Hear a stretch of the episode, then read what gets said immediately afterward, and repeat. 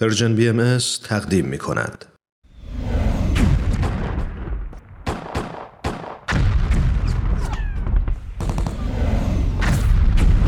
معماران صلح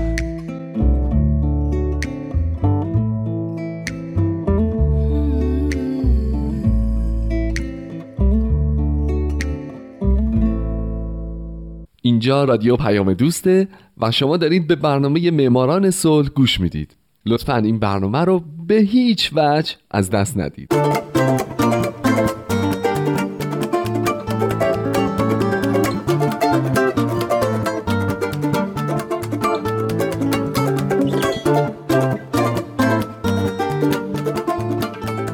سلام به شما. به معماران صلح خوش اومدید.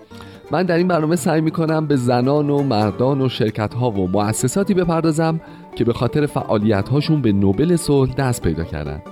کسانی که یا تمام زندگیشون رو وقف صلح کردن یا در برهی از زمان کاری کردن که دنیا برای ما جای امنتری باشه. من هومن عبدی از شما می‌خوام که به معماران صلح شماره 6 گوش بدید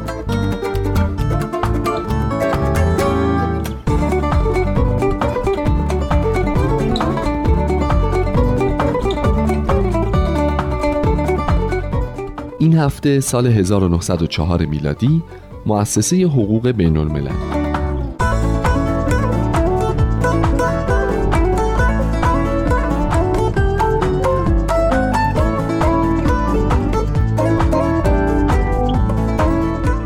در سال 1904 برای اولین بار یک مؤسسه برنده جایزه نوبل صلح شد مؤسسه حقوق بین الملل اونم به خاطر تلاشهاش برای تدوین و فرموله کردن اصول کلی قوانین بین المللی به عنوان یک نهاد غیررسمی. گوستاو رولن ژاکمینز حقوقدان بلژیکی و سردبیر مجله حقوق بین المللی و حقوق تطبیقی مبتکر تأسیس این مؤسسه بود.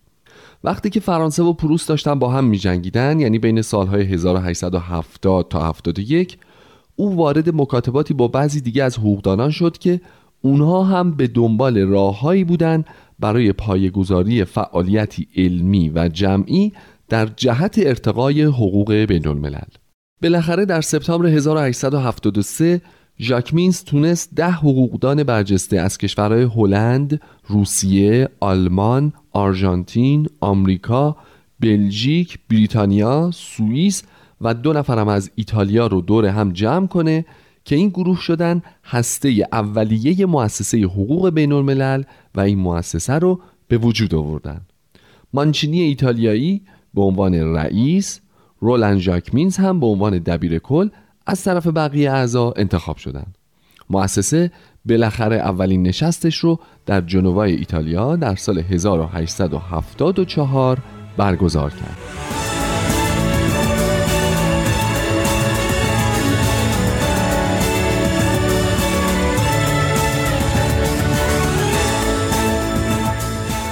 مؤسسه حقوق بین الملل یه مؤسسه خصوصیه و جنبه رسمی نداره و هدفش از همون اول این بوده.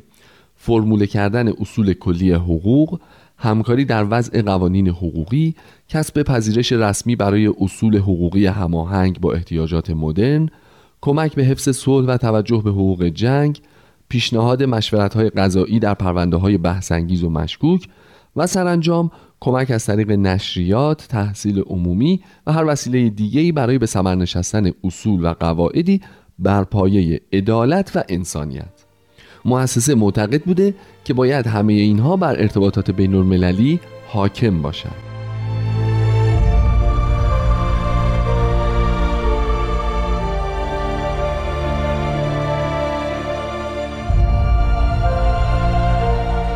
مؤسسه فقط کسانی رو به عضویت خودش در میاره که هم دستاورد علمی داشته باشند و هم از فشارهای سیاسی در امان باشند. همه اعضا در مباحث علمی و فعالیت که در مؤسسه انجام میشه مشارکت دارند و برای اینکه مطمئن باشند کسانی که به عضویت این مؤسسه در میان از سیستم های قضایی مختلف جهانن عضویت بیش از یک پنجم افراد از یک کشور در مؤسسه ممنوعه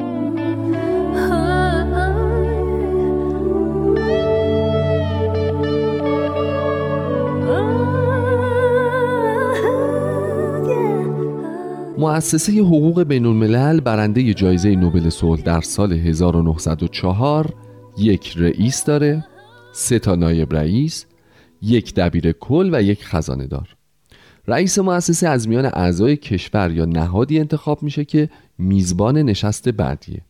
اما طبق اساسنامه این دبیر کله که برنامه روزانه مؤسسه رو اداره می‌کنه. از آرشیو های مؤسسه باید حفاظت بکنه و همچنین به چاپ کتاب سالانه مؤسسه هم نظارت داشته باشه.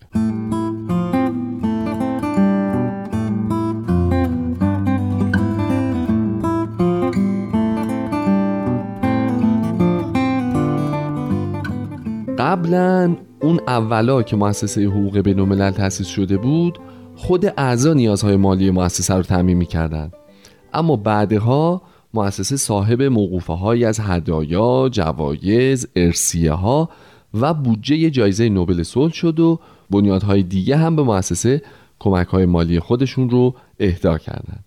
اما مؤسسه حقوق بین الملل دقیقا چی کار می‌کنه؟ این مؤسسه مشغله اصلیش بررسی علمی حقوق بین الملله و سعی داره کاری کنه که قوانین حقوقی تو کل جهان هم یه استانداردی پیدا کنه و هم مطابق با عدالت و انسانیت باشه. اما از اونجایی که این مؤسسه یه نهاد خصوصیه هیچ اختیاری برای وارد شدن مستقیم در منازعات بین المللی نداره. پس مؤسسه نمی‌تونه در حل و فصل این منازعات نقش مستقیمی رو ایفا بکنه. پس چیکار می‌کنه؟ چند لحظه صبر کنید تا بهتون بگم که چیکار می‌کنه.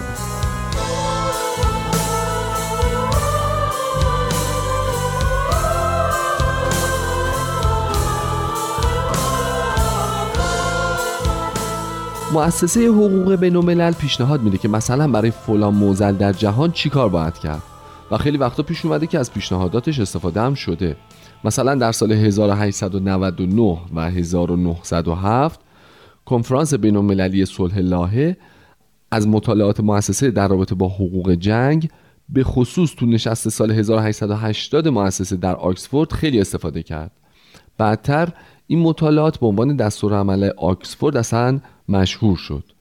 در زمینه حقوق بین الملل هم مؤسسه پیشنهادهای خیلی خوبی در رابطه با قانون استرداد داد که از پیشنهاداتش استفاده شد یا مثلا در مورد آلودگی آبهای جهانی در سال 1969 بازم از پیشنهادات و مطالعات اعضا و افراد مؤسسه حقوق بین الملل خیلی استفاده شد. در واقع مؤسسه دقدقه هاش رو به موانع قانونی و تفکراتش رو به حدس و گمان محدود نمی‌کنه. مؤسسه حقوق بین الملل وظیفه خودش رو این می‌دونه که پیشنهادات مشخصی رو برای ایجاد مجمعی جهانی که مدافع قانون و عدالت باشه بده اونا این قوانین رو فرمولیزه و تدوین می‌کنن مثلا بین سالهای 1873 تا 1969 مؤسسه قطنامه هایی رو صادر کرد که در اونا مواردی مثل معاهدات و پیمانهای دادگستری راه های مصالحه و استقرار ترکیب و شرایط یک دیوان بین المللی دادگستری گنجونده شده بود.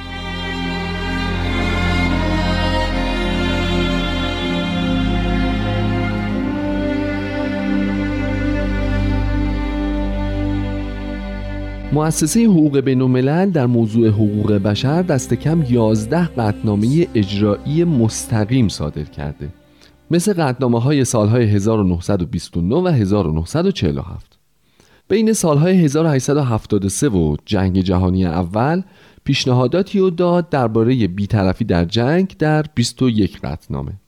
همچنین در زمینه حقوق خصوصی هم تا سال 1969 مؤسسه 64 قطنامه صادر کرد در ارتباط با مباحث مدنی، جنایی و تجاری.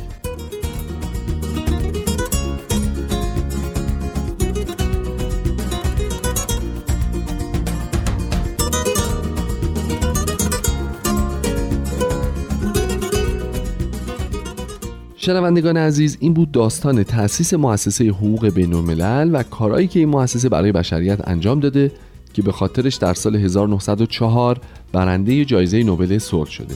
در یک شنبه آینده من می‌خوام بپردازم به برنده نوبل صلح در 1905 یعنی بارونس برتا سوفی فانسونتنر اولین زنی که به نوبل صلح دست پیدا کرد.